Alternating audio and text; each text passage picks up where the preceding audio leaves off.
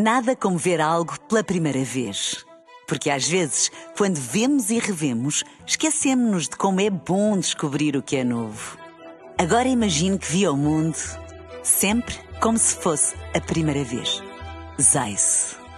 Veja como se fosse a primeira vez. Na rádio, no digital, em podcast. Música para sentir, informação para decidir.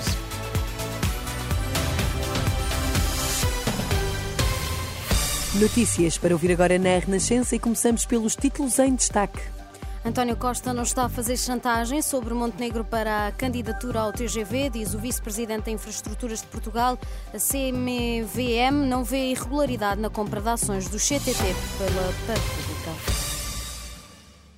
É preciso lançar já o concurso ou não conta para a candidatura aos fundos europeus? Quem o diz é o vice-presidente da Infraestruturas de Portugal sobre o debate da candidatura do projeto do TGV aos fundos europeus ainda este mês de janeiro. Carlos Fernandes diz que foi apenas isso que faltou na candidatura de 2022, que chumbou pelos motivos explicados à Renascença. Portugal apresentou a sua candidatura, ela foi muitíssimo bem classificada em todos os critérios, exceto maturidade. Na maturidade tínhamos dois problemas. Um, ainda não tínhamos a declaração de impacto ambiental, que já temos, e dois, porque não tínhamos nenhum concurso lançado. Nesta, nesta candidatura que, que esperamos entregar, que é ao final de janeiro, temos o problema das declarações de impacto ambiental resolvidos, portanto já temos dia para os dois projetos, e temos o dinheiro eh, alocado às duas PPPs, sendo que uma delas esperamos lançá-la em janeiro para ter também esse nível de maturidade cumprido. Se o lançarmos depois, já não conta para a avaliação.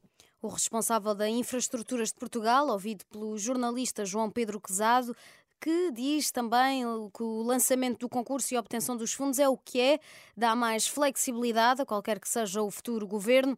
António Costa tem pressionado o PSD a dar o aval para lançar o concurso do primeiro troço da linha de alta velocidade Porto-Lisboa. Luís Montenegro já terá demonstrado essa abertura em declarações a um podcast do Jornal Expresso. O líder do PSD diz estar disponível para que o governo, mesmo estando em gestão, lance ainda este mês o concurso público para o primeiro troço da linha de alta velocidade Lisboa-Porto. A CMVM não vê irregularidade na compra de 0,24% do CTT pela par pública. Segundo o jornal Eco, o supervisor do mercado de capitais entende que a constituição de posições em cotadas é legítima e que, por ser inferior a 5%, a par pública não estava sequer obrigada a revelar que detinha ações do CTT. A CMVM recorda que só as posições acima de 5% têm de ser comunicadas ao mercado e ao regulador. Entretanto, o Tribunal de Contas poderá vir a apreciar a compra de ações do CTT pela par pública, lembrando que a empresa está sob a sua jurisdição e controlo. O Conselho Nacional do PSD, reunido esta noite em Braga, aprovou por unanimidade a coligação com o CDS, PP e PPM às legislativas de março. A aprovação da Aliança Democrática era o único ponto da agenda do encontro social-democrata marcado pelas críticas de Montenegro a Pedro Nuno Santos.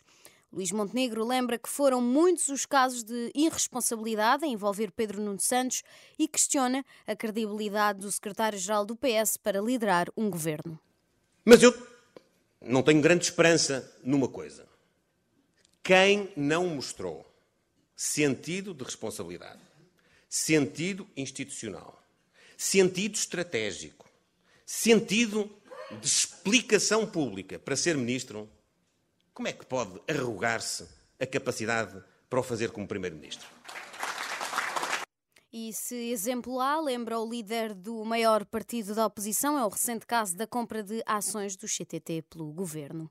O IVA começa esta sexta-feira a ser cobrado num cabaz de 46 categorias de alimentos, cerca de oito meses após ter sido determinada a isenção deste imposto para combater o impacto da inflação no orçamento das famílias.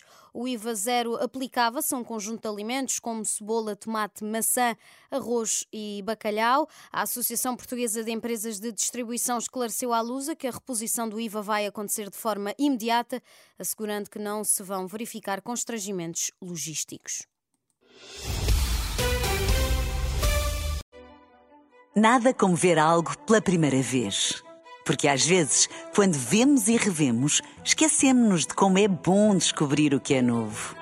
Agora imagine que viu o mundo sempre como se fosse a primeira vez. Zais. Veja como se fosse a primeira vez.